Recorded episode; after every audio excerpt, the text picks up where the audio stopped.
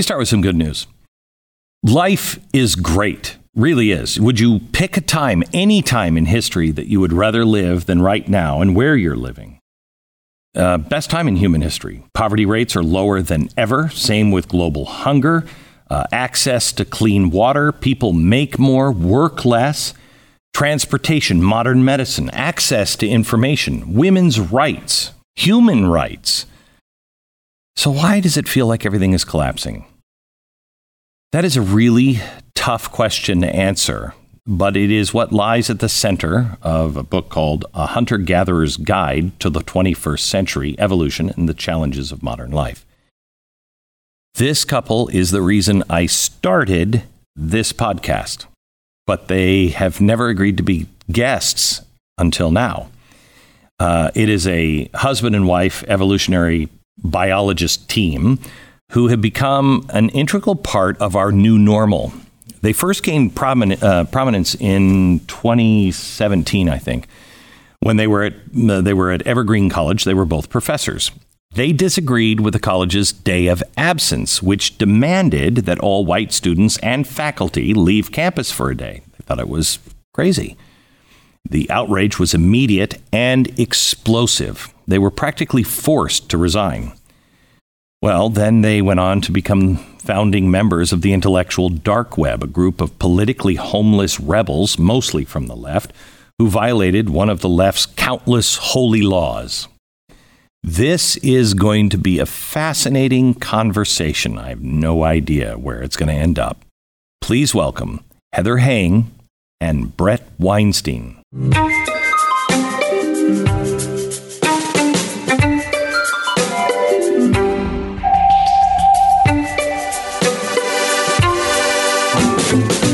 I'm so honored to have you both here. It's really, it's great. I am big fans of yours. I have been watching you for a long time uh, and have wanted this interview for probably over three years. Uh, and I appreciate it. I, I'm a fan of yours because of your courage. In, in almost all things that I have seen, you are taking massive hits, uh, and you're doing it because you believe you are standing up for the truth. I happen to believe that too, but you're standing up for the truth and damn the consequences, I guess. So thanks for being here. Thanks for having Thank us. Thank Yeah. you. How difficult has this been, this journey of yours?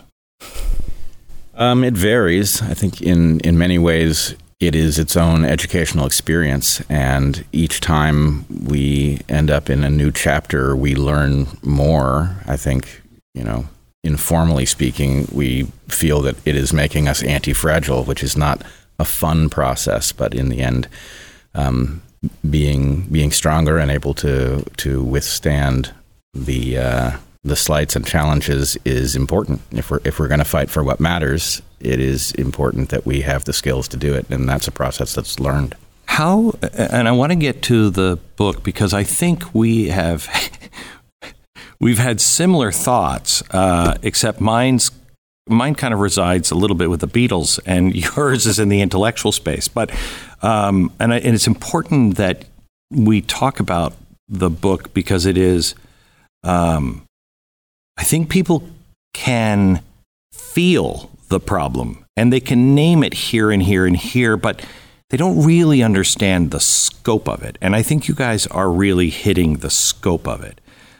But before we hit that, your lives have changed so much and you believed in so much. How much? Uh, I, two things. I know that I believed what I believed. And then I found out, holy cow, there's a lot of things I was absolutely certain of that are not true. Um, and betrayed by my own people. You know what I mean? How how much of this has happened to you guys to where you're like, I would have. That's not who I thought we all were. Very, that that is certainly true. That's not who I thought we all were, right? Um, but our politics, I don't think, have changed.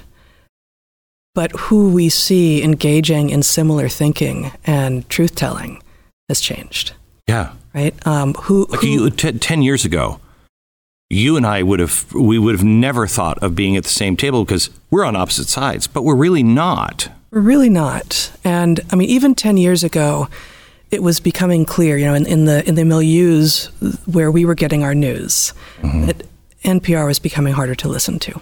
For instance, for us, even ten years ago. Mm. Uh, but that is obviously coming to a head even more in the last one, two, three, four, five years. You know, with yeah. every and you know, and that of course is uh, one of the points of the book that the rate of change itself is changing so fast that the the search for coherence is becoming ever more difficult. I talked to um, Condoleezza Rice 15 years ago, and I remember during the interview she said something because it was biblical what she said. I don't know if she knew it at the time, but uh, what she said, and it stuck out to me um, because of what it implies. She said, You're starting to see the birth pangs of the things to come. Mm. And when you think of that, um, you realize we're giving birth to something, and I'm not sure I want to see what's coming out on the other end. And birth pangs happen faster and faster and closer to closer, and the stronger they get. And I think that's true. Things are accelerating at such a rapid rate. Why is that happening? Why is is the acceleration due to technology? Is the acceleration, why is it happening like this? Well, there are really two reasons. Uh, and I should say this actually uh, applies to your earlier question, too. In some sense, the reason that our politics hasn't changed very much is that science, and in particular evolutionary biology, is our North Star. And so, what we believed and what we believe now were based on a model of the universe that hasn't changed very much. Now, who we find ourselves interacting with has changed radically. You know, wait, wait, wait. So, explain that part for people who don't necessarily understand evolutionary um, biology. What, what are you talking about here? Well, one, so I'm sure you had something particular in mind, but one thing that I hear in what Bret just said is our understanding of the universe is based on um, sort of physical reality, and it's not. You know, our politics aren't dependent on the social scene. Yeah. And so, who it is that we're talking with and who it is that we're finding common ground with has changed. Um, but that doesn't mean that what we think about underlying processes has, because that was never a social set of beliefs for us. Right. Okay. So, human beings, uh, we may differ here on what the best way to view ourselves is, um, but maybe less than you would imagine. We are creatures that have to function in the world, and our nature was built in an environment that we no longer live in. Correct. Now, we humans are better than any other creature at changing our software to adapt to new habitats, but our habitats are now changing so rapidly that we can't keep up. And that is partially about technology, but it's also about the fact, and in evolutionary biology, we have a metaphor that we like. We talk about adaptive landscapes in which opportunities are peaks. They're basically mountain ranges of opportunity. And in order to get from one opportunity to another, you have to pass through what we call an adaptive valley. And so your trepidations about where we're headed is part and parcel of the fact that whatever else may be true, we are in transition. Yes. Our, our tools yes. are not uh, up to managing the problems that we now face. So we have to find a new way of being. Our, our not only our physical tools, but our mental and psychological tools. Even Precisely. our tools of governance, as yes, excellent right. as they are, are it just... feels like the government feels like it's stuck in 1950. Mm-hmm. The world feels like it's headed towards scientific, not scientific. The technology field feels like it's in 2050 and we're kind of standing in between going, that world doesn't work. And I don't even know what that world means.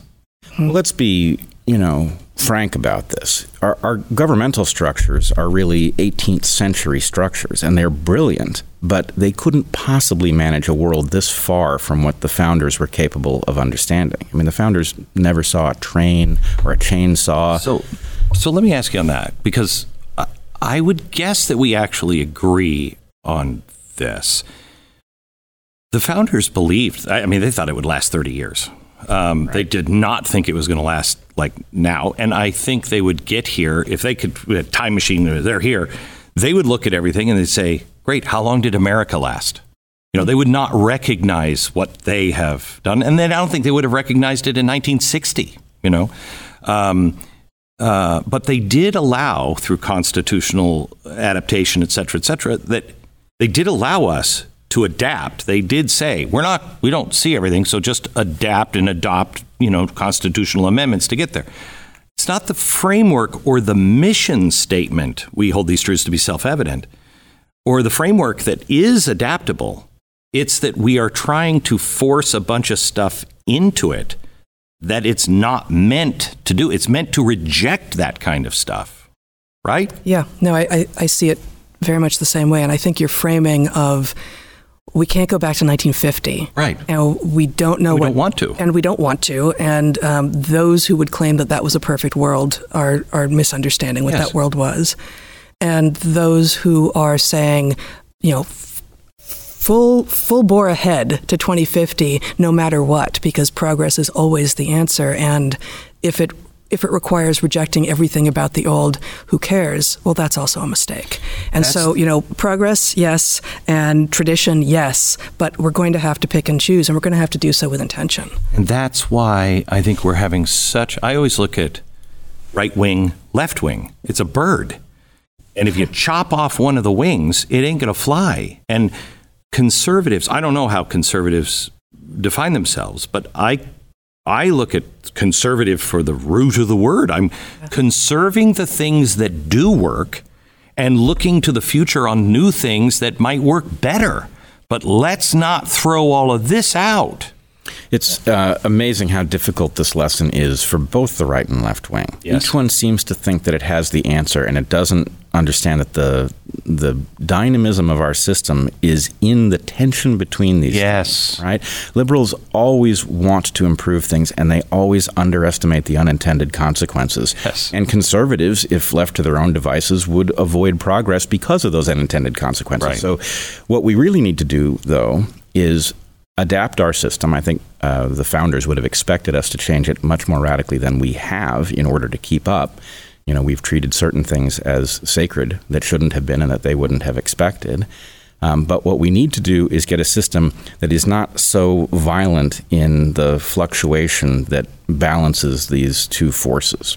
In other words, you, you mentioned up top that there's quite a bit we agree on, and this is now well established. The Hidden Tribes report revealed that there is what they call the exhausted middle, this vast group of us Yes. that aren't extreme, that agree on most of Yeah. uh, what we want at least. And then we differ over how close we are to it and what might be done to, to go the rest of the distance. But we are being shut out by extremists that are pushing us into viewing you know the other side is not quite human and that's a very dangerous process unfortunately with a lot of historical precedent that suggests um, we should not continue down that road So now this has been a book that you've wanted to write for like 10 years. indeed Right? yep Why now? And let's start on the main message. I mean, 21st century hunter and gatherer doesn't seem to go together. Yeah.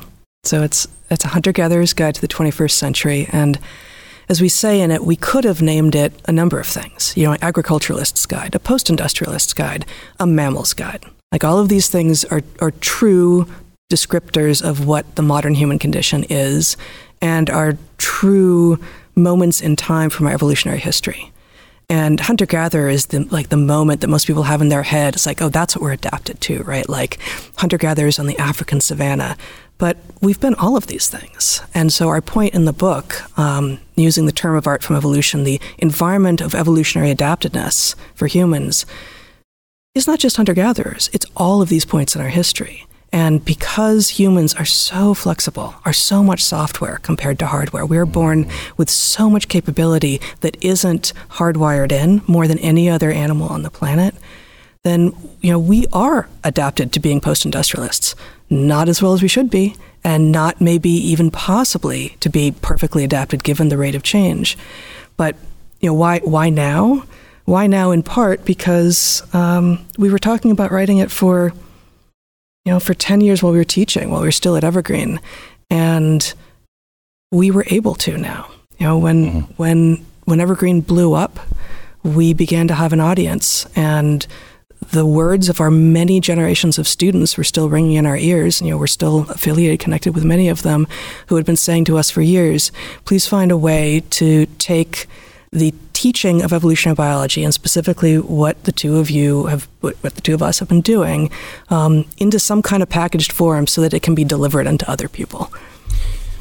My dad said before he died, he said, I'm kind of glad I'm not going to be around to have to see and make the decisions that your generation and the one following you are going to have to make. He said, um, but it's going to be fascinating one way or another. He said, he was born in 1926. And he said, I remember as a kid, we looked up at the moon and we never thought man could walk on the moon. And when we started seeing Buck Rogers and stuff, that was movie stuff. That wasn't actually landing on the moon. He said, halfway through my life, we're on the moon. And look at us now. He said, all of the technology, everything that is moving so rapidly. And I said, I know it's really exciting. He said, it is, but we're missing something. And I said, what? And I think this is what the whole point of your book is. He said, read Plato. We're struggling exactly the same place. Read Jesus. Same people, same problems. We've had such an explosive growth here and really nothing here in many ways. Is that the problem that we're growing so fast? Part of the problem that we're growing so fast, and yet we haven't worked on this along with the fact that social media, we're in tribes. It forces us back to that tribal nature because that's been in us for thousands and thousands of years. Well, forces us back in one way. But I mean, really, what you're saying, the reason that Plato is still resonant, and Plato is resonant. I mean, you, you see Plato's oh, yeah. cave in mm-hmm. the Matrix. Oh, yeah. People don't necessarily know that they're revisiting that same puzzle. Um, but part of the problem is that these things aren't really fundamentally about those who first spotted them. They are part of the underlying architecture. They are failures of game theory that result in certain problems uh, reoccurring in a new form until you figure out how to solve them. And so, isn't that part of that's one thing that I don't understand that people think that we evolve. Well, yes, we do, but we're all born at the same starting point. And so we have to discover that when I first read Plato, when I was an adult, I was like, oh my gosh, yeah, this is brilliant and it's exactly what I'm struggling with. Because isn't that a self discovery thing? You can't pass that information and those answers on you, biologically, can you? you? Well, first of all, one of the things that our field has done a terrible job of recognizing and therefore conveying is that our, our cultural layer, our software, is biological. Right? You'll very often hear people say, "Is it cultural or is or it biological? biological? It's a, it's a false dichotomy. You can say, is it genetic or is it cultural? That's a fair division. But culture is every bit as biological as genes. The problem is when you do discover the answer to a puzzle. So let's, for example, say that um, our rights of free expression, which the founders clearly understood very well, very well, were in some sense a response to part of Plato's observation about what happens when the person who has escaped the cave returns and yeah. attempts to convey it, right? Yeah. So our, our speech rights are, in effect, an agreement that we have that actually we don't get to do that to the guy who comes back into the cave and says that the shadows aren't the real Correct. world, right? But the problem is if you live in a world downstream of that discovery, and you've always had these rights, you don't realize how important they are and what they are really protecting. And so you uninvent the progress because you don't see the problem, which is, of course, one of the themes of our, our book. We talk about Chesterton's fence and the idea that if you see a structure and you don't know what its purpose is, you'd be foolish to think it probably doesn't have one and therefore it can be safely eliminated mm-hmm. until you've understood what the purpose was. Mm-hmm. At that mm-hmm. point, then you know whether it continues to, to play that role mm-hmm. or whether that role is, is obsolete. Um, and so, you know, the reinvention of problems that were solved is a next level problem that we have to address because it will happen in every era of history where we have been successful and people suddenly see, uh, I don't know, efficiency as dominant over the elegant solution architecture. I, uh, I remember Just a few years ago, for the very first time, I thought, no, these things are not self evident. They're not. they, they, they were at one point, but they've been lost. Freedom of speech. I mean, Right. wow, what happened there? I thought we all agreed on it. What happened?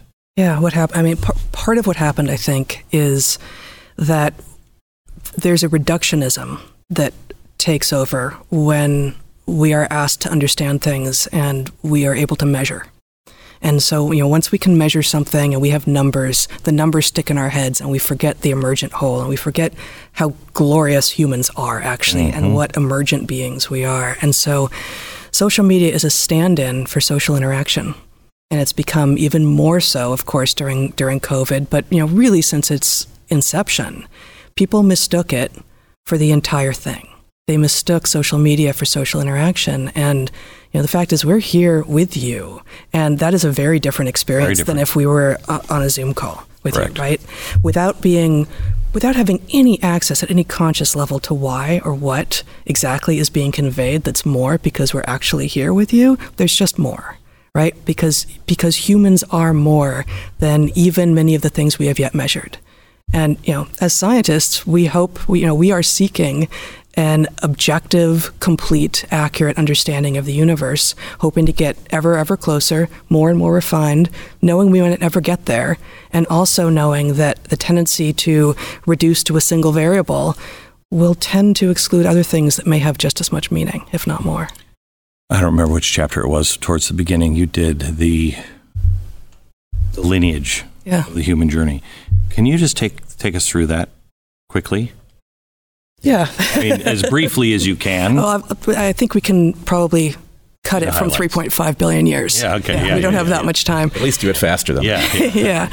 Um, so, uh, roughly 3.5 billion years ago, uh, life life came into existence on Earth, and uh, two billion ish, I think, if memory serves, uh, we have things like the evolution of sex, um, one to two billion years ago. And it's possible that in our lineage, that is that is that has been unchanging since then. By 500 million years or so, we had become animals. Uh, and you know we already had we already had multicellularity we already had um, uh, multicellularity and before that we had What does that mean? that means that we instead of a single cell moving around on its own we're now aggregates of cells that aren't just aggregates. We are actually um, combining with those other cells and there's specialization between them.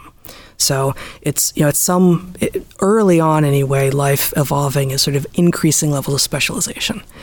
And um, so as, as animals we now begin to have um, boy where do I what, what do I include what don't I I think it's, it's worth pointing out that, you know, you can trace our lineage going forward as Heather is doing. But one of the things that stands out when you begin to think in terms of what all of these lineages, not just ours, looked like is how many themes are actually recovered even with creatures that don't look anything like us. So it's very surprising the first time you realize that although we animals and plants, in some sense, are distinct evolutions of sexual reproduction, that what we call male parts of plants and female parts of plants actually have the same biases built in them in terms of, for example, their enthusiasm for. Uh, for sex with partners about whom they are not choosy, right? The female, female parts of a plant are very choosy, and male parts of a plant much less so.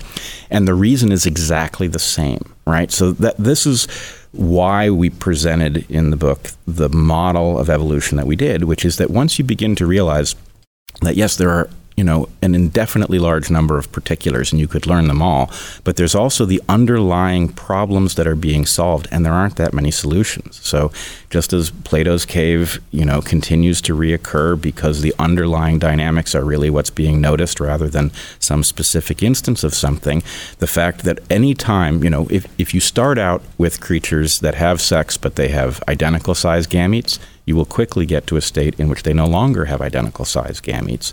And the one that has large gametes will become choosy, and the one that has small mobile gametes will be much less choosy. And it doesn't matter whether you're talking about a tree or a, a gorilla, the logic is the same. So once, once you get that message and you say, well, okay, maybe what I should do, instead of investing in knowing all of the creatures of the earth, what I should do is invest in understanding what problem they're solving and what the themes are in those solutions, which then brings us to our problem, which is humans, better than any other creature that has ever existed by far, are wonderful at switching from one niche to another.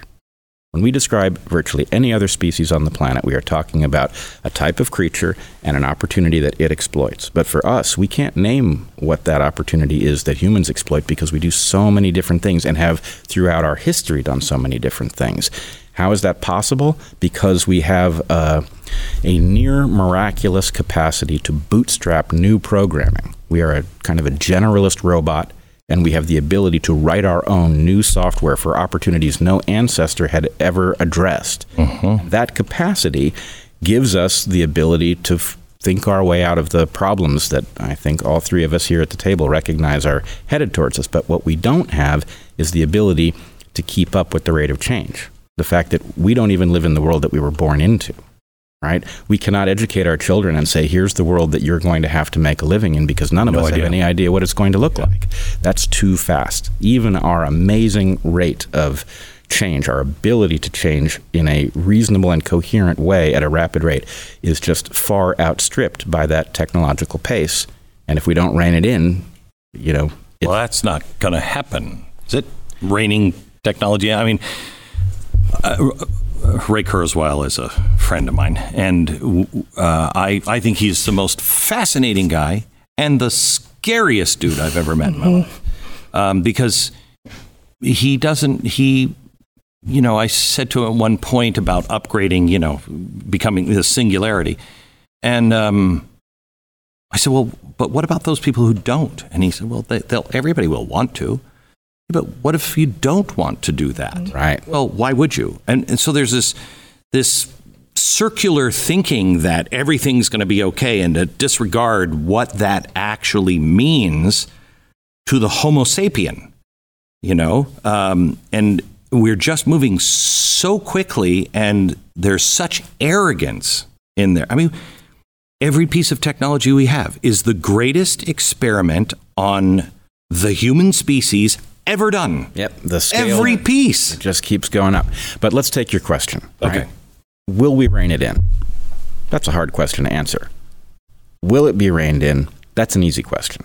We will either rein it in or it will rein us. It in. will rein us in. The processes are already unsustainable in very simple, literal terms, and what that means is either we figure out a comparatively gentle path to some way of existing that does not continue down this trajectory, or the trajectory will collapse because it is unstable. So, what are the things that are fighting us, fighting the the natural man, if you will, that we need to that we that technology is exacerbating, that we need to we, we need to recognize and rein in. I'm not sure natural versus unnatural is the right dichotomy because uh, part part of what we explore in the book is the idea that this is actually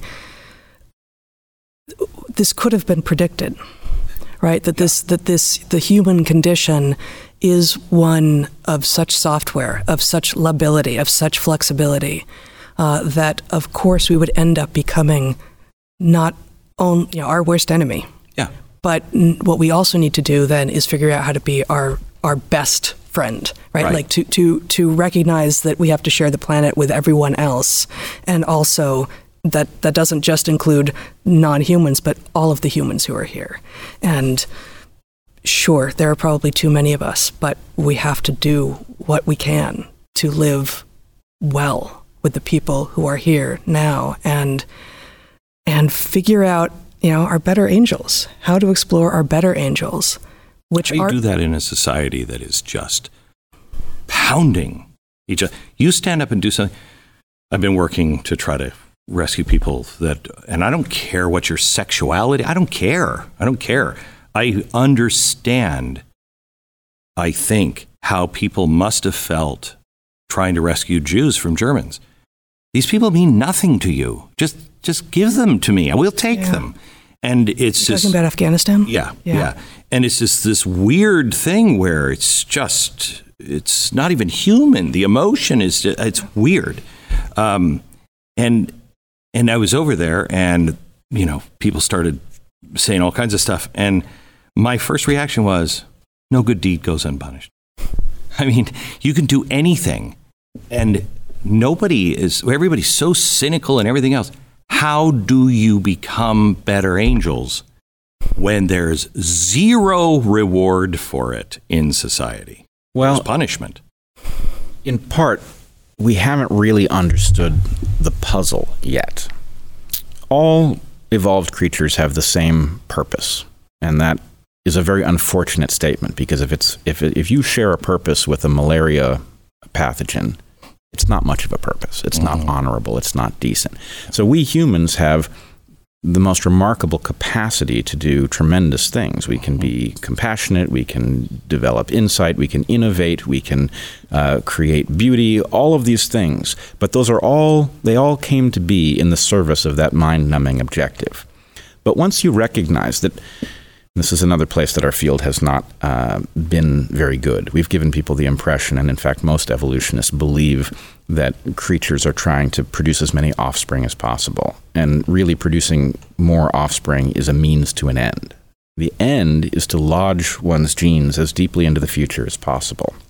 And so, the reason that you see the pattern that you're seeing is because, in fact, people are wired without their awareness of it for lineage versus lineage competition. And to the extent that two lineages are fighting over a limited resource, like a patch of territory, the desire to rid that territory of the other lineage is extremely powerful. This accounts for the greatest tragedies of history, I think, without exception. And the problem, therefore, is to convey the message to whatever part of the human is uh, is listening that actually the objective, getting into the future, requires that we stop doing that now. That's how we got here, but we have to stop doing the thing that got all of our lineages to this point in history if we want this to continue. And really, you know, philosophically speaking, we have the most glorious opportunity that any creature has ever had. The, the earth, damaged as it is, is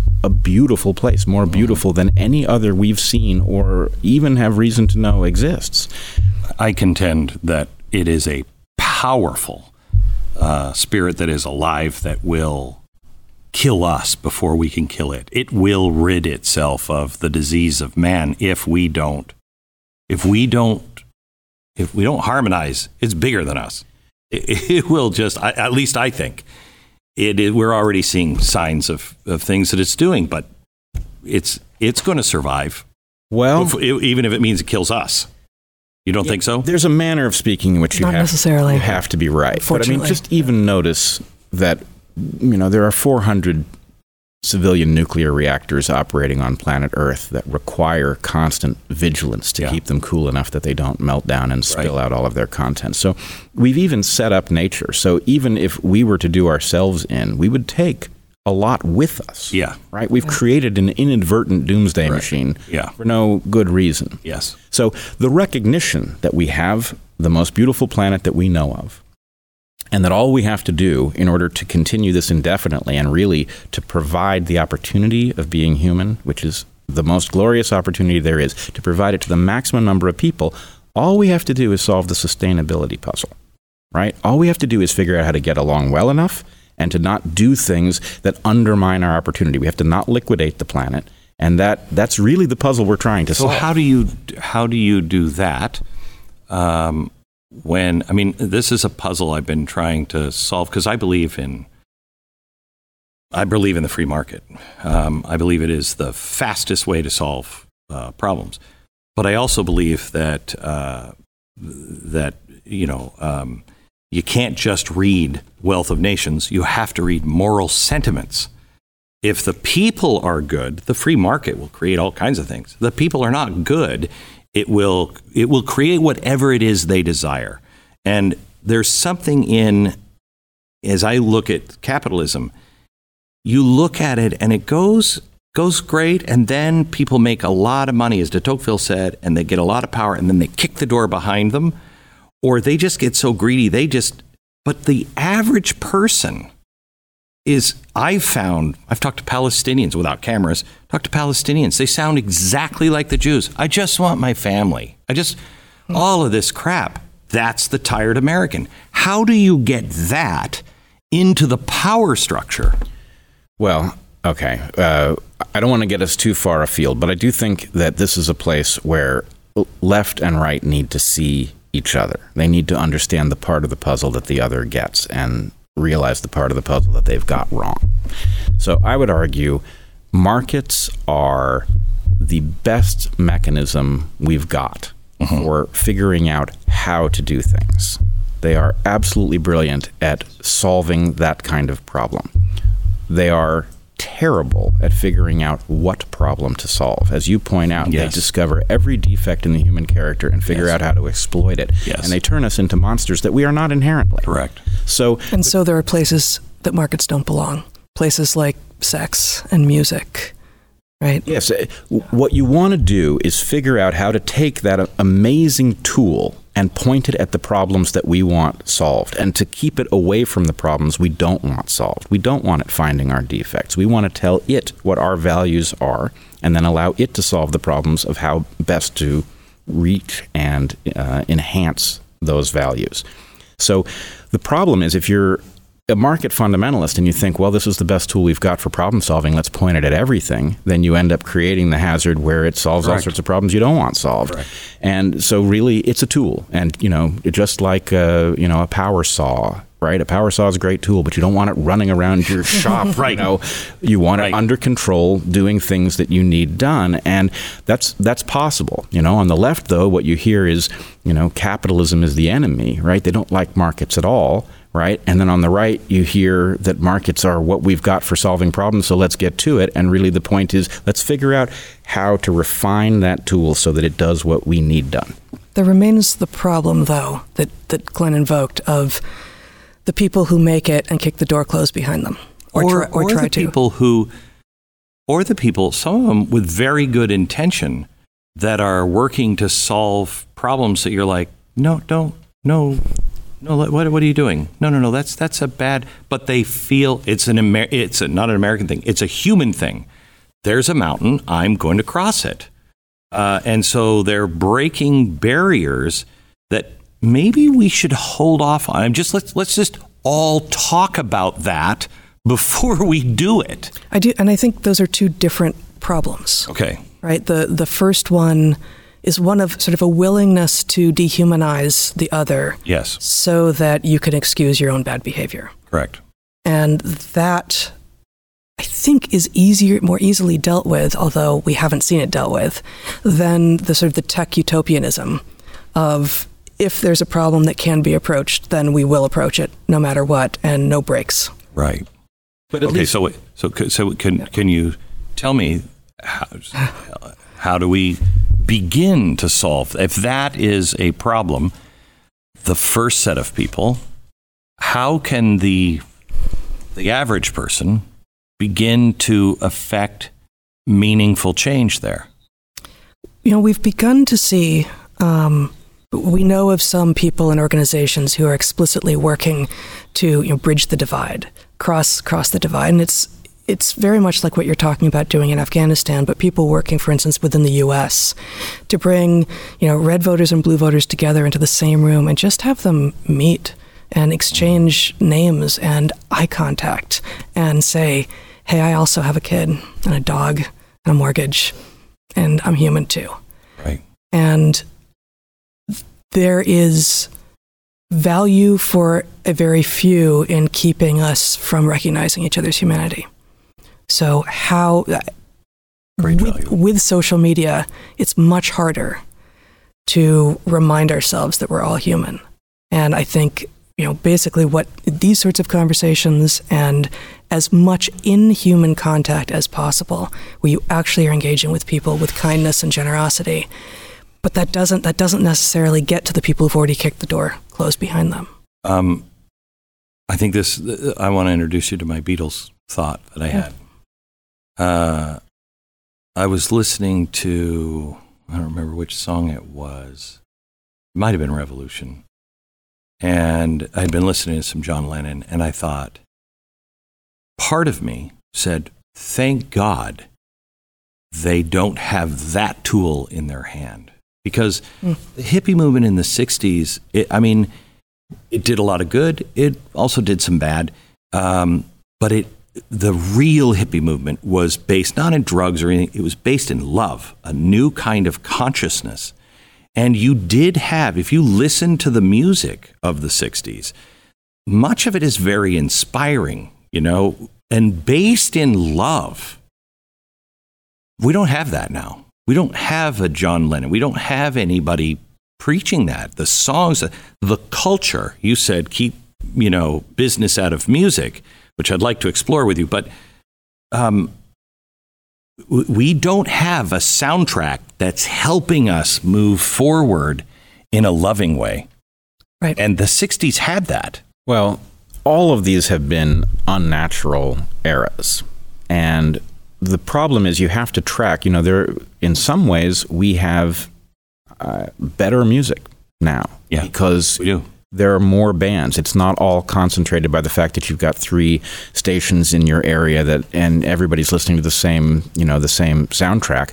You have a lot of room, but the point is it means that we're not synchronized in the way that used to be. ancestral humans would have been and that people were artificially synchronized in the I, 60s. I miss and you know, this is so stupid, but I miss the fact that it was much watched, you know, must watch Thursday night, NBC. And we all would come to work and we would talk about friends. Right. Yeah. You know what I mean? I, I don't really miss that era, but I, there was something that bound us together that we don't have, except for the Super Bowl now. There was, even, there was even value if the in TV the was terrible. Yes. The fact that everybody was at least thinking about the same Correct. conundrum had a value. And so there's a question about how do you get the best of both worlds? How do you get the increase in quality that comes from having many more bands contributing to our sonic landscape at the same time you get enough synchrony that we understand each other. And, you know, again, the the problem of hypernovelty that we talk about in the book. Explain that. The rate of change that is outstripping our capacity to alter ourselves so that we are not being harmed, that we are not being made sick psychologically, physiologically, and socially yeah. by our environment. That problem is actually it's multi-layered. So not only, you know, people our age have the experience of living in a very different world than they grew up and we all remember you know, at the beginning of the email era, mm-hmm. right? We all made a mistake somewhere where we sent some email that we should have thought more carefully mm-hmm. about and didn't realize that the bandwidth was going to be reduced and that somehow this was very different than a letter and it wasn't quite like a conversation. Yes. Right? And the problem is, okay, we get that.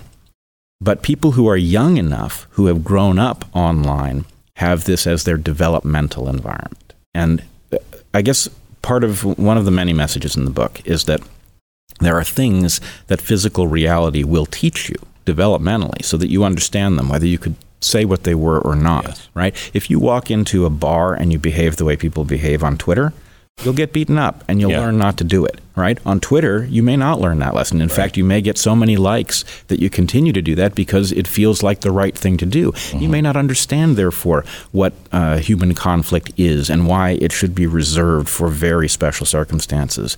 So, what we are doing is we are not only creating an environment that we can't keep up with, we are creating an environment that is shaping our children in utterly arbitrary ways. And when they become adults, they will then be living in a world that isn't even that one that we created that shaped them. It will be some new world, and their toolkit will be out of phase with where they're going to be. And we can see this coming a mile away. What's it going to do to them? It's going to make them miserable and unhealthy. And the thing that we have to realize is that it's the generating function. We have to stop that process. We have to slow down the rate of change enough that we can keep up.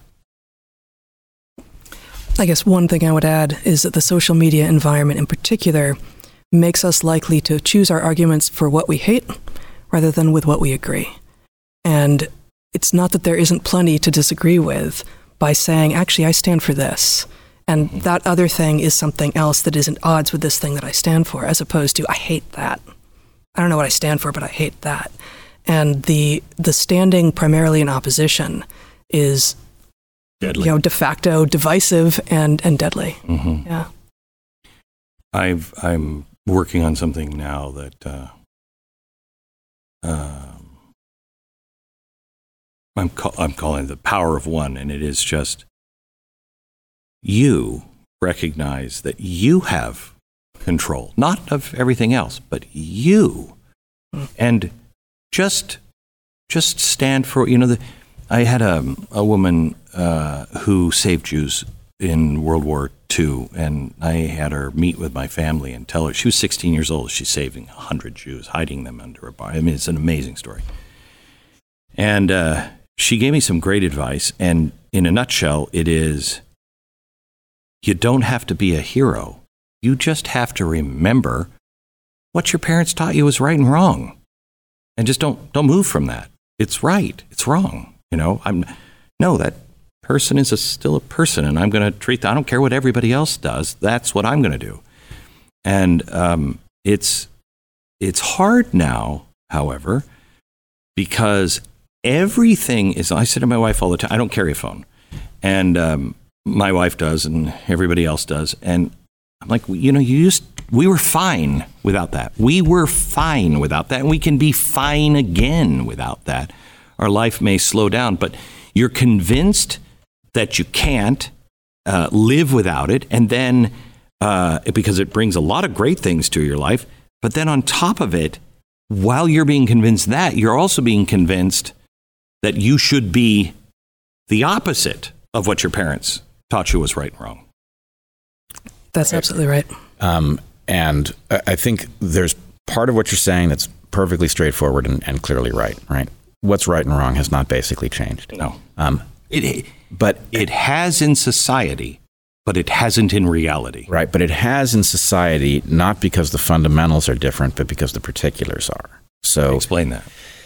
for example, um, our capacity to be rewarded for behavior that creates massive harm in lives that we never see, right? Yeah. Even just even your investment portfolio, right? You're damned if you do and damned if you don't, right? You you are in competition with other investors, and what you need in order to to stay afloat is to find the investments that pay back. But those investments may be profitable not because they are actually enhancing the world in some way, but because they successfully externalize harm onto someone who can't defend themselves. And so that's obviously immoral.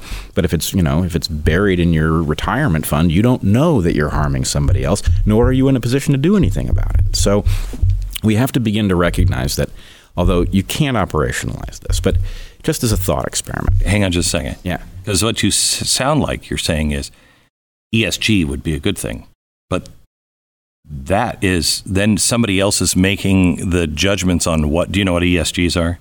Uh, Environmental, social justice, and uh, governance uh, scores. And all companies are, banks are now starting to make loans based on, well, are you involved in social justice? What do you good? And that's an, it right now, at least for sure, it's an arbitrary number. They decide what you are, what you're, what you're not.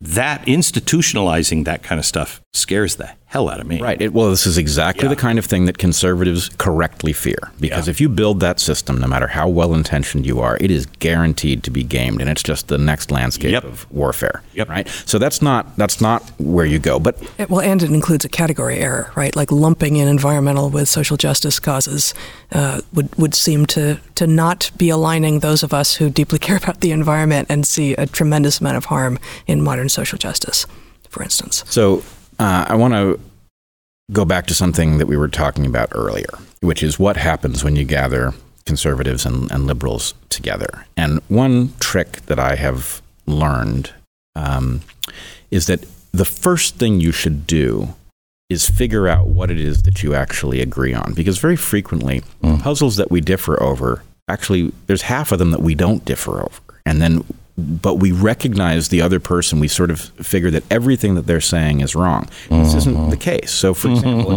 if, if I go into a room of conservatives, I can be pretty sure that we're going to disagree over um, environmental sustainability and, in particular, uh, climate change. Right? But if I ask the question, if you believed that human beings were causing substantial alteration to the climate that was going to degrade the the capacity of the earth to sustain people in the future, right? Would you be in favor of doing something about it? Virtually every reasonable person will agree to that. And then It's, we, we, it's a fascinating. It's fascinating because I, I, you can't argue with global warming. You can't argue with a thermometer. right. Okay, is the thermometer going up or down? What's what's happening? Um, you can't argue with the changes that are happening. You might be able to argue: is man doing this, or is this cyclical? But we could have that argument, and, and it's a healthy argument to have. What's strange is you can't have the argument on how to fix it. That's the hardest one. Right. That's the one that we're presented with destroy the planet or destroy humanity and everything that we have. Just burn it all up at once. That's what it seems like to conservatives. You're like, no, I, I don't think we should do it that way. Right. But I, I'm sure there are things that we could agree on, but those things don't ever really seem to ever be talked about. That everything's always pushed. Well, that's why Black you, white. you you have to get to the place where you've agreed that if we are damaging the planet in this way, that we all agree that we should stop, right? Whether we know how to do it, whether that's even plausible, because that is a conversation that people can have and be decent to each other, right? Right. What do we do if that's where we are, right? Can I just interrupt for a moment? This reminds me very much of a framing in different domains that I've been making lately, which is, you know, two people come together and the first person says, My God, there's a problem. And person B says, Yeah, there sure is. And person one says, Therefore, the solution is X. And person two says, Well, that's a big problem, but I don't think your solution's going to do it. And the first person, and you know this might be team blue and team red or it might be reversed but the first person says if you don't agree with my solution then you don't think this is a problem and there is just a basic logical failure here but it is the way that many of us are are demonized and dismissed because we say that solution that you've come up with strikes us as wrong or incomplete or at least Or- how about there's other things on the table another scam to build an empire of money for something else. Right. You're like, "What? wait, that that's not but that rejection of solution says nothing about whether or not you thought there was a problem in the Correct. first place And that, you know, I know conservatives, they, um, and this is not a blanket statement, conservatives, especially that live in rural areas, they consider themselves great stewards of the land. And generally they are. My grandfather, I remember him saying all the time, he's a farmer, these nuts are telling us how to manage Yellowstone and the forest in California. And I remember him distinctly in the 70s saying, California will burn to the ground, burn to the ground if they do this. He was a real environmentalist in my book, you know, but God, no, you can't be an environmentalist if you disagree with what they're doing to save the environment. All right. So Yes. the solution here, to the extent that there is one, is actually um, weirdly buried in the second to last chapter of our book. Because what we describe is a pattern, a- an evolved human pattern that goes back millions of years in all likelihood. Certainly, it goes back hundreds of thousands, in which human beings swap out their software program to engage new opportunities. And the way they do that is by plugging their minds into each other and essentially engaging in what we would now call parallel processing, right? And this wouldn't look like anything strange. It would look like people standing around a campfire discussing what the problems are, what solutions might look like, and with their different types of expertise, they would come up with a new solution, a prototype, and then over time it would be refined, and then it would be driven into the cultural layer and handed one generation to the next. Now, the point, though, is this implies that our minds have two ways of running. If we are in a situation that our ancestors' wisdom is applicable to, then we are wise to apply it, maybe refine it a little bit, but not to question it too much, right? That is a naturally conservative impulse. If we are in a situation that our ancestors' wisdom is inapplicable because they didn't know anything about this, this predicament, then we have to rise to this collective consciousness and figure out what to do about the puzzle. And the point we are we are in a battle about whether or not this is that moment. Is this the moment to You know, double down on the ancestors' wisdom, or is this the moment to do something different, which is inherently dangerous? It's that danger that liberals don't tend to see. They want progress, they want to fix problems, and they don't recognize the hazard of unintended consequences. Now, we are facing issues that are far more, in my opinion, far more dangerous than the 1950s. Oh. That was mm. nuclear holocaust. This is I mean, this is just, I mean, as, as Stephen Hawking said, the end of Homo sapiens by 2050. You make the wrong, and he didn't mean that we'd be extinct. We would be chipped. We'd be incorporated, one way yeah, incorporated into mm-hmm. it. So I don't want that. I don't right. think a lot of people want that. You know, if if we're not careful right now, we're, we're and no one is talking about it. No one's talking about the the real, true peril that is on our doorstep. Right. The peril that is actually um, should be uncontroversial. Right. Just yeah. the simple, the degree to which the power of our tools has gone up, the degree to which we are interconnected has gone up. We are now uh, one experiment, and your population can't make a mistake and go extinct, and everybody else yeah. will, you know, do the next thing. We're all in it together at this point. But the key to getting people out of their autopilot cultural mode and into their conscious how do we solve this new problem mode is the recognition that the old program when you run it creates errors. It throws errors like a computer program that runs into some sort of an input it doesn't expect. And so and what are those errors that the old programming that well conservatives need to see? The the fact that you know for example that we have a situation in which um, the most productive and dynamic nation that has ever existed, which has become a model for the West, right? People have rightly adopted what the founders got right, and they've employed it across the world to good effect. That we would endanger that by failing to recognize the humanity of other participants in that system in some sort of team sport mentality that jeopardizes the whole project is obviously insane right? Just the simple fact that we seem to be coming apart at the seams, despite the fact that whatever our problems are, the system is still functioning. So let me, uh, amazingly so, amazingly so. I thought we would be gone 10 years ago. I thought we'll never, this thing is resilient. It's crazy. Um, but the ancient wisdom would come from George Washington, who said, Don't do the two party thing. Don't. Don't because you'll do tribal, and then one person will realize they can milk it and become more popular, and then the other one will up their game. I mean, that's that. There's your founder's wisdom. Well, well, we did it. So now, how do you undo it?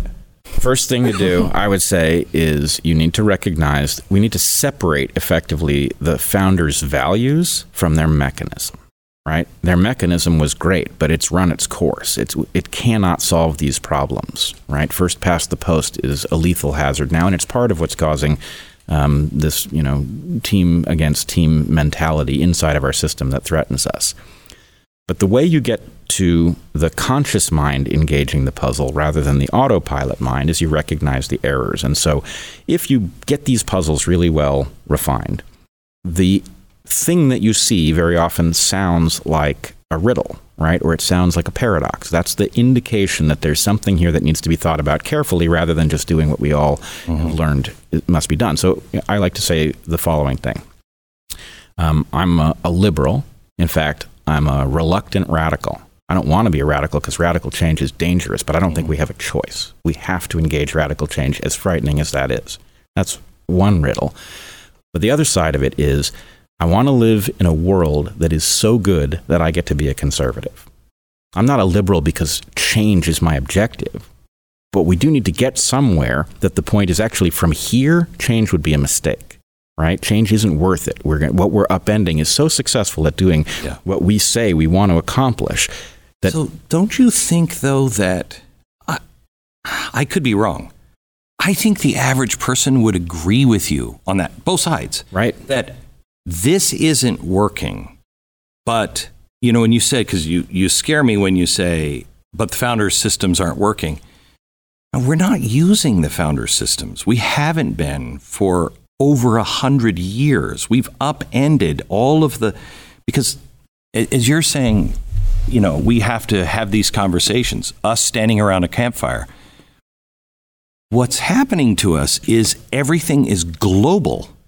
And so only the elites get to make those decisions around their campfire at Davos. Yep. And we're left out. The, the, the real change comes, real meaningful change comes. For instance, I'm not against universal health care. When you can show me it works and can sustain itself. Otherwise, I hate this system too, but it's the best one we got. You know, so let's keep doing. We should be 50 states instead of one country, 50 little experiments. Try it. Do this. See what works. Take the best of that and work. But you have to break them down to the family, to the community, uh, to the state before it goes global. Everybody now is trying to solve the problem for the world.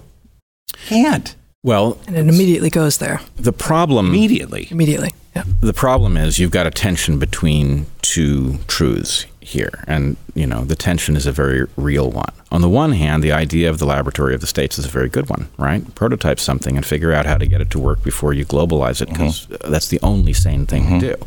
On the other hand, you have game theory puzzles that will cause, you know, let's say, for example, you had a, a rational system of taxation and then let's say Oklahoma decides, well, you know what, we, we would like to attract some businesses, and so we're going to create a very hospitable business climate by lowering taxes in Oklahoma.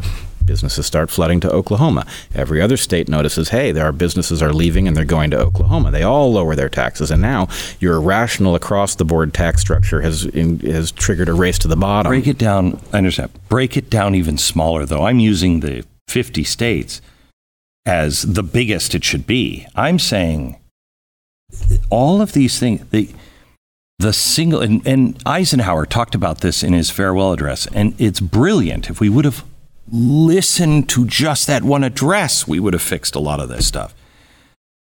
The man, the single scientist working in a laboratory that is doing it because he has an idea and says, I think this might work, and might work his whole life on it that's pretty much gone. It's now white coats in a laboratory working for somebody that's getting grants from somebody else. So we, we're losing the individual spark. That's the key to Western society is the individual spark. Well, it's the environment that frees the individual to have the spark and to act on it. Yes. Right? So, you know, it's both things. You and this yeah i, I, I was going to say just that, that this feels like a different level of the problem which you may be right it may then fall into the right solution that's more global but you know we've talked a lot about the problem with modern science which is exactly as you describe that at this point individuals have a very hard time saying, I want to be a scientist. I'm going to train to be a scientist. I'm going to go do science you immediately get pulled into someone else's lab with someone else's grants, with someone else's questions that they've already asked, and, and there's and questions that you don't ask. That you, and and lots of questions that you are precluded from asking because uh, who's what kinds of questions are getting funded by NSF and NIH and DoD right now mm-hmm. is a question of fashion and who's deciding what's fashionable. It is, in fact, you know, the elites, be they in science or politics, and it's very, very difficult. This is you know, one of the reasons, actually, that we were at some apparently you know podunk little college in the Pacific Northwest for so long was that it actually provided the opportunity to ask whatever questions we wanted. It was one of the very rare institutions of higher ed, and it, it's not anymore, but it was one of the very rare institutions of higher ed in the modern world where you could actually investigate what you were interested in investigating. That said, you couldn't do so if you were trying to do high tech science. Anything high tech still requires the big grants. Correct. And the universities want that because they get a big chunk of the overhead, and that is how they are running. So it's the it's the business model that is the flaw. So isn't this the exact same situation that our pilgrims, the founders, whatever, came here for? That model is broken. It just doesn't work because it's now so corrupt that you can't work. Except there's no place to go. I mean, that's one of the things I like about Elon Musk. Let's get off planet before this thing explodes. Um, you know, there's no place to go. We have to right. We have to reboot without losing the important framework. Right. Well, we are, ironically enough, doing exactly the opposite of what we should be doing. We should be recognizing that we are in the same boat and that n- noticing each other's humanity is the first step, and then figuring out what we agree on is the second step. And from there, we can begin to engage the stuff that we disagree over and figure out where to go.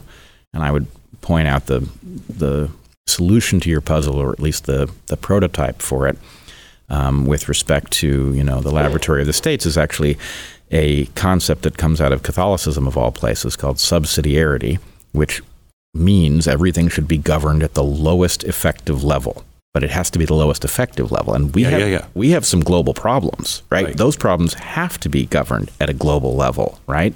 Not having the oceans governed by anybody is is a recipe for disaster. Right. But, having the oceans governed by a group of people that are just on the take and are all afraid of China or all afraid of us or whoever is also not a solution. Right. That's a that's a band-aid that looks like it's going to heal, but it's festering underneath. Well, you have you have two problems tangled together there. So you've got the how are we to govern ourselves issue, and then what are we to do about the the corruption, right? Because we can we can say, look, certain things have to be governed at a global level, and other things you, you don't want your you know your local parks governed by the you know the global Yeah. structure, right?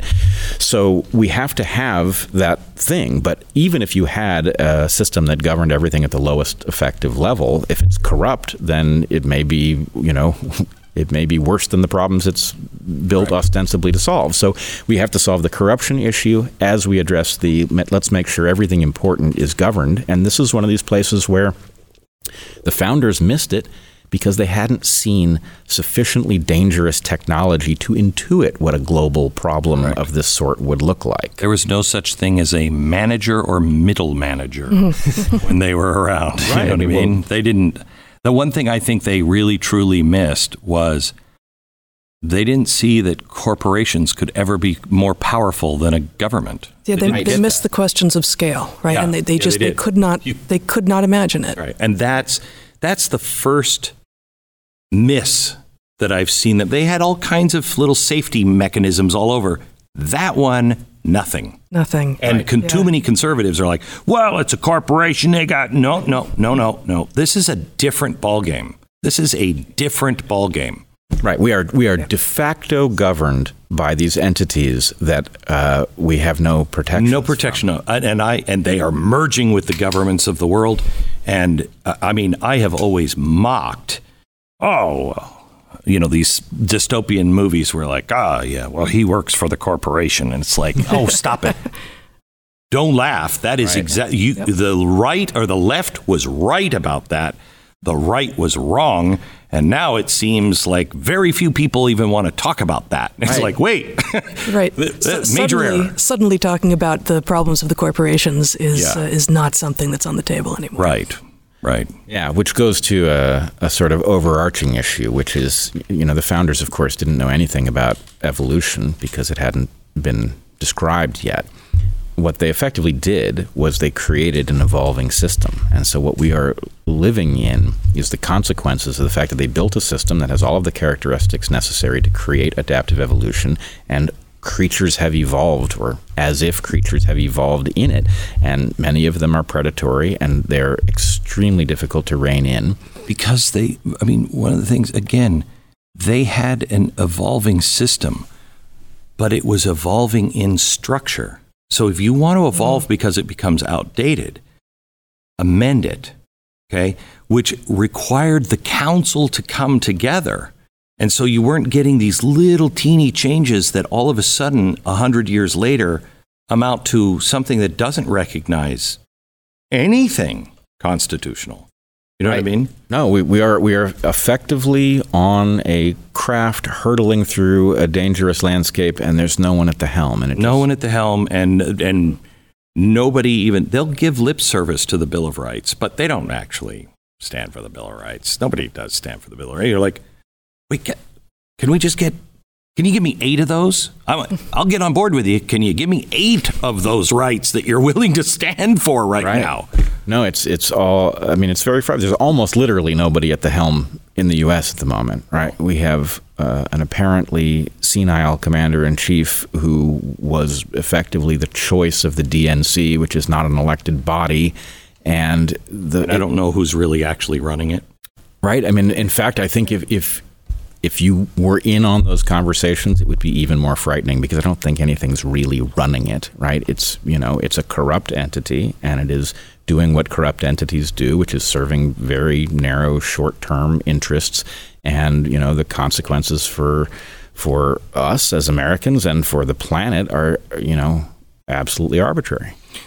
This is very different than what humans have ever experienced before but it's very similar, isn't it?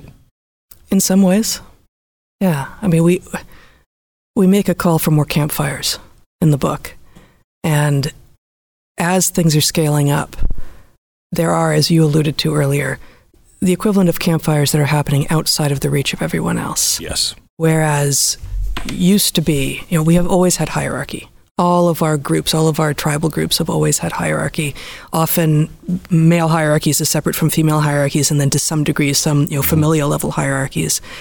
Um, but there is there was an ability these like fission fusion groups were able to move in between each other and say oh i'm here now and you're here and you know sometimes they would war but more often they would meet and maybe sometimes exchange people you know in marriage whatever there wasn't the possibility of one of those groups simply owning everyone else. And in part, it was because people really did come together in a way that was equalizing. Campfire, breaking bread. I see the whites of your eyes. Yeah, the power amplifiers. It, it was, it's the power amplifiers of modernity that are making this very much unlike right. anything that came before. But it but it also, and I don't know which came first, the technology or the loss of this belief, but it is, we didn't just come together to come together.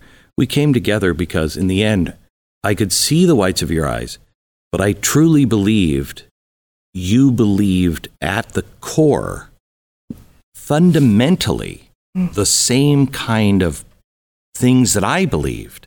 All men are created equal, you know, you have a right to free speech, all this stuff. When we lost that, I don't know how to I don't know how to get together with somebody who says, no, the Bill of Rights. No, that, that's occasionally you can speak. You can speak if you have the. How do you? Because it feels like the media, the amplification, feels like half the country believes, half the country doesn't, or a third, a third, and then crazy, crazy crazies on both sides. What is the truth? Well, well, I mean, there there is a long history in humanity of othering those that you that are a threat to your own resources. Right in in so many languages, uh, those who are not you, you, know, you the, the person who is being who is naming themselves are the chosen people, and everyone else is someone else. So it's not like that's new, right? But upon being able to come together, crossing those borders between tribes, generally there was a recognition of humanity, and I think a the scale problem right that we just we have power amplifiers we have too many people and we have too little opportunity to actually engage. This and this is where the screens are actually doing an incredible amount of damage that everyone talks about screens but no we don't have the measurements for all of the sensory stuff that is being mm. in, interchanged when we're actually in person with one another but there is value in that that no one has named no one has even attempted to measure, or a few people have. And as we spend less and less time actually like in vivo with one another, it's going to be easier and easier to go tribal in this way that seems permanent. Uh, I would argue in the U.S., we have to take ownership of the piece of we own the equation that our side got wrong, yeah. and so and each of us. Well, sure. Yeah. I mean, I went on the, they called it the Glenn Beck Apology Tour, and they said it was for something. No, I, you can't be human, uh, really, truly human, if half the country says they hate you and not go, gosh, do they have a point? I mean, am I that person at all?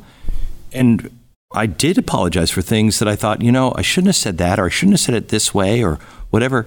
We have to start here and then our side. And then the world. You know what I mean? Right. Well, it may not even. I mean, I agree. the The hallmark of an honest broker is that you go back and clean up what you've got wrong, um, and that that is fundamental. And there aren't there aren't enough people doing that. But in this case, we have a tension. People detect something is wrong. Frankly, Yeah, everybody knows everybody the system knows. is rigged, and for most people, the system is rigged against them. Yeah. And they detect it. And so the question is: Is that because the fundamentals are wrong? Is that because the the society that we have described is incorrect, or is it because it is not working? And what we are seeing on the left, the uh, collapse of reason that we are seeing on the left, is really um, lots of people who know that things are wrong, who know that they have been taken advantage of and been mistreated, misunderstanding what the source of that is and not realizing that the right thing to pursue is a repair of the unfairness of the system. It is not the dismantling of that system because Yes. the system is the best thing that we have in terms of producing fairness. It just, we never got there. And, and this is where the right, I think, has made an error, which is that the right imagined the system worked better than it did. It imagined. I think that's changed a lot. I think it's changed a lot. I know 20 years ago, I was, golly gee, I- you know, great and red, white, and blue. And now you're like, no, this, you know, and that, but that's the problem is uh, after you're done, if you have time, I'll take you over to our vault across the, the walkway here. I collect everything that I can to preserve American history. But I collect a lot of the dark stuff about American history. I can outdo any liberal professor on the dark side of American history. It's important to remember that, you know?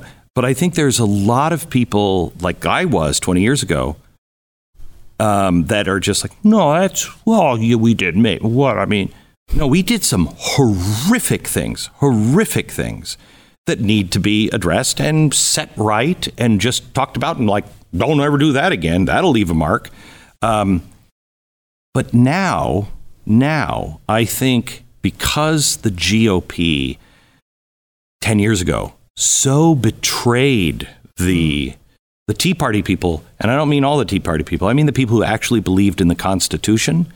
It betrayed them. They went, ooh. That's one of the first questions I asked you. Your own side. Have you gone, oh my gosh, that's not who I thought we were? Yeah.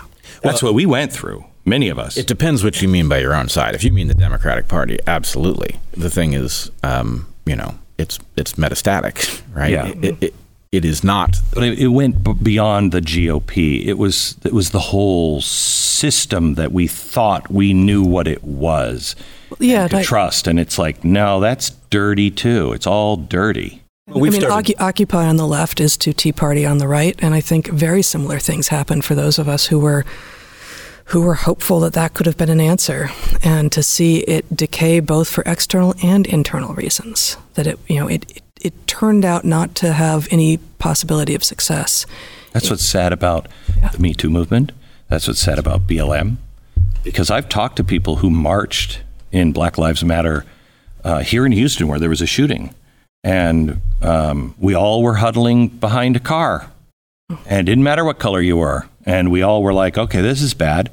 And we started talking. And a lot of people were involved in that because they had real problems and real issues. But that's not what the system was made for. You know, that's not Black Lives Matter Inc. Right. That's right. Total difference. Right. Uh, th- And- this is exactly where we landed. Is Yeah. Black Lives Matter as a slogan, as a belief, of course. Right. Right. Yep. Uh, It's, Absolutely. It's too bad that it even needs to be said. Yeah. On the other hand, once you look at the fine print of what the organization was interested in, Right. it's like, wait and a who second. even was running? I mean, the Right. global thing is like, whoa, these are a bunch of white people. Then what are you doing? What is that? Right. Well, and you know, all, from defunding the police to attacks on the family, it, the, the point was it had nothing to do with Correct. Black Lives Mattering. It was a it was a very bizarre ideology, uh, ideological agenda that was a lethal hazard to what does work about our system.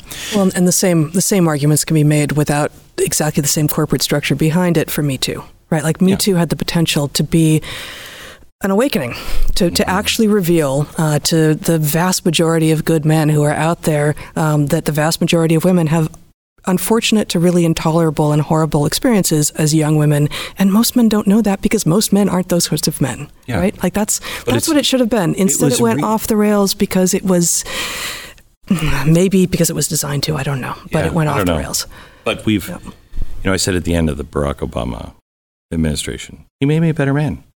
Hmm. I didn't like him at all. I didn't like his policies at all, but he made me a better man because he pushed me against the wall all the time, and I had to go. Wait, is that right, or am I wrong, or what? What's what's? I mean, we are learning a lot. There was a lot of good that came out of Me Too and Black Lives Matter, even if it wasn't directly related to their goals. A lot of people did step back and they didn't necessarily join in. They were just like, you know, they have a point on that and that and that. And that's good. Yeah Some but good things. I mean, to, to get back to an earlier point, you know, it's, I think liberals had so many successes in the 20th century, right? You know, the women, women's emancipation and civil rights and gay rights and Worker protections. worker protections. And this, these became values that almost everyone holds in common. Mm-hmm. And I think because of that momentum, it now seems to many on the left that change must always be necessary. And as you said earlier, Bret, you know, change isn't inherently good, change isn't inherently bad. Change will sometimes be necessary, and change isn't always necessary. And if we're actually moving in the right direction, upending the system that's moving in the right direction is clearly going to be a betrayal of the values that you are claiming to have. Are you guys optimistic?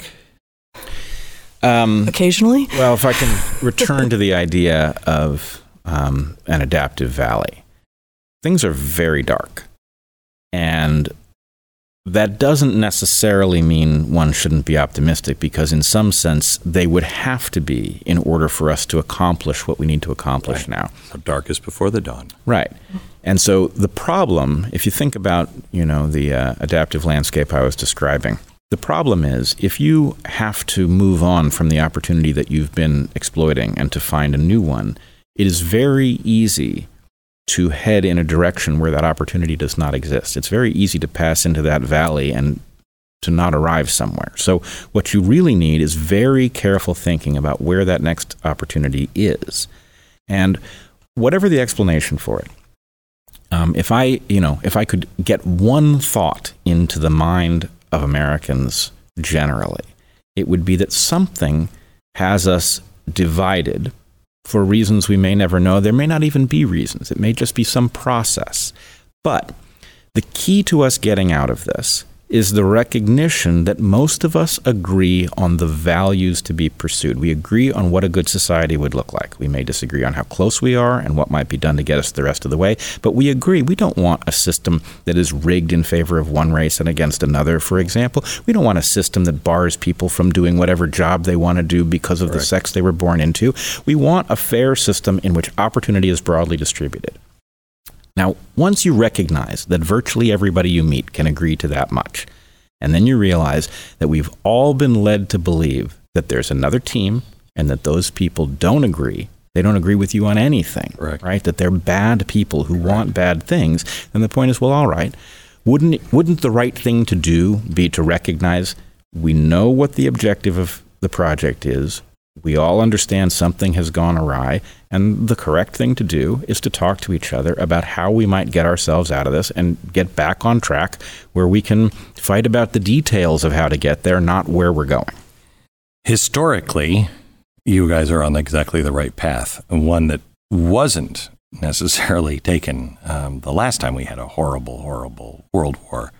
Um, in my research over the years on the Holocaust, the biggest thing that happened was nobody knew Jews. The Jews that were saved were generally saved by people who said, Yeah, the Jews are like that, but not this one. I know this one. And when you understand that, you realize we better start talking to each other that's right. because, oh, I'll save a conservative or a liberal because I know this one. But the rest of them are like that. No, that's not true. That's not true. I call it the comic bookification process. Yes. We believe that we have the capacity to be superheroes, and we believe that there are supervillains on the other side of the screen or out there in the world. And it is the very, very, very rare human being who is either. Mm-hmm. Right? We are, just you know look within yourself and see, no matter how remarkable you are, what your weaknesses are. Or if you're in the you're in the opposite camp and you feel that you're not doing well, find the strengths that you have and recognize that that mixture in different amounts, in different relative amounts, is going to be present in every single other human being. Yeah. You know, it stops us from wheeling uh, gallows in front of people's houses. That's right. Right, which Yeah. of course is returning into Yeah. fashionability. Um, I, I'll- I'll tell you something funny. Right, we live in Portland, which you know is almost a cartoon of Bless you. of liberalism. You know, Texas exists. right? We have, we have and there are liberals here. We we have, we have met them. Yes. Um, but even in Portland, where you would imagine that there's just simply no reason to be accessed, a funny thing happens, for me at least, and I know for Heather, when we are open about our doubts about the conventional wisdom of the left. Which is that people who would espouse, you know, all of the, the usual slogans, as soon as they hear that you're actually you have your own doubts and that you're willing to voice them. It is amazing what people will volunteer. So, Why do you think they work so hard to silence people who have just a little bit of courage? Yeah. They need to silence that courage. They need to crush it. They need- That's courage is contagious. Courage, your courage is contagious. And you're fear is absolutely right. contagious. Yes. And this is where this impulse to authoritarianism comes from, right? Because they need to control the conversation in order that the doubts don't Correct. emerge and restore us to a conversation that uh, might actually stand a chance of putting us back on track. Yeah, and it it is it is remarkable how many conversations both Bret and I have had with you know UPS drivers, cashiers, waitresses, whatever, um, or just overheard um, while you know, paddleboarding or you know sitting in a park, and then sometimes talking with the people, and sometimes just eavesdropping. But you know, it's Portland; it's mostly liberals, and the number of people who are saying this thing is coming, it's authoritarian, it's dangerous, and we need to stand up is high. It's still quiet, but it's a lot of people. Uh, my guess is it's coming from the left faster than it's coming from the right, but it will come from the right too. You're, we're passing all of the exits where you're getting to such. I mean, this is the way revolutions happen, communist revolutions happen. You sow the seed of discontent, you overload the system, you get it so nothing's working, there's no safety anywhere, and the people will cry out, Help us! And they will. And they'll crush that. Um, and it'll be either side that does it if we don't change our way soon. Yeah, it's, it's imperative, and um, uh, you know, we are prevented from doing it by being told that uh, you know you will you will you will be guilty by virtue of your associations if you talk to people on the other side, and those of us who have talked to people on the other side. Um, you know, have paid a price for it. On the other hand, it's quite clear that that is the road forward. It is. You know, It is. anybody who can't manage it is is is not going to be of help. I started this podcast three years ago, and you were the number one target to put on this show because I wanted this show to be a model where people can disagree and we go away friends. We can see each other going, You're a normal person. I'm a normal person. We don't hate each other and we don't hate the country and we don't hate freedom. We just disagree. Right. That's right. Let's not conflate the ideas with the person. I'm glad that you're both here. I hope you come back. Thank you. Thank you so Thanks so much. much.